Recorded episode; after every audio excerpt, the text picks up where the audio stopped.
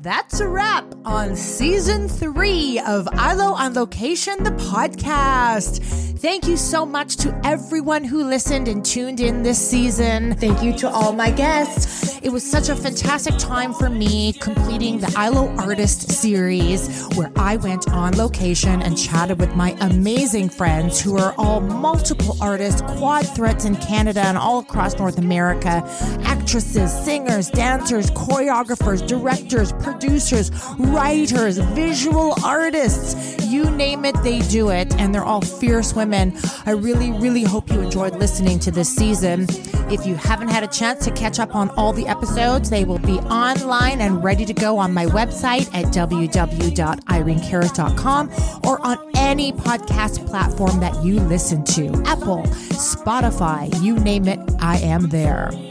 I'll see you all again next season. Thank you again for listening and supporting me, my fun little pink bubble time for me to connect with people I admire and adore.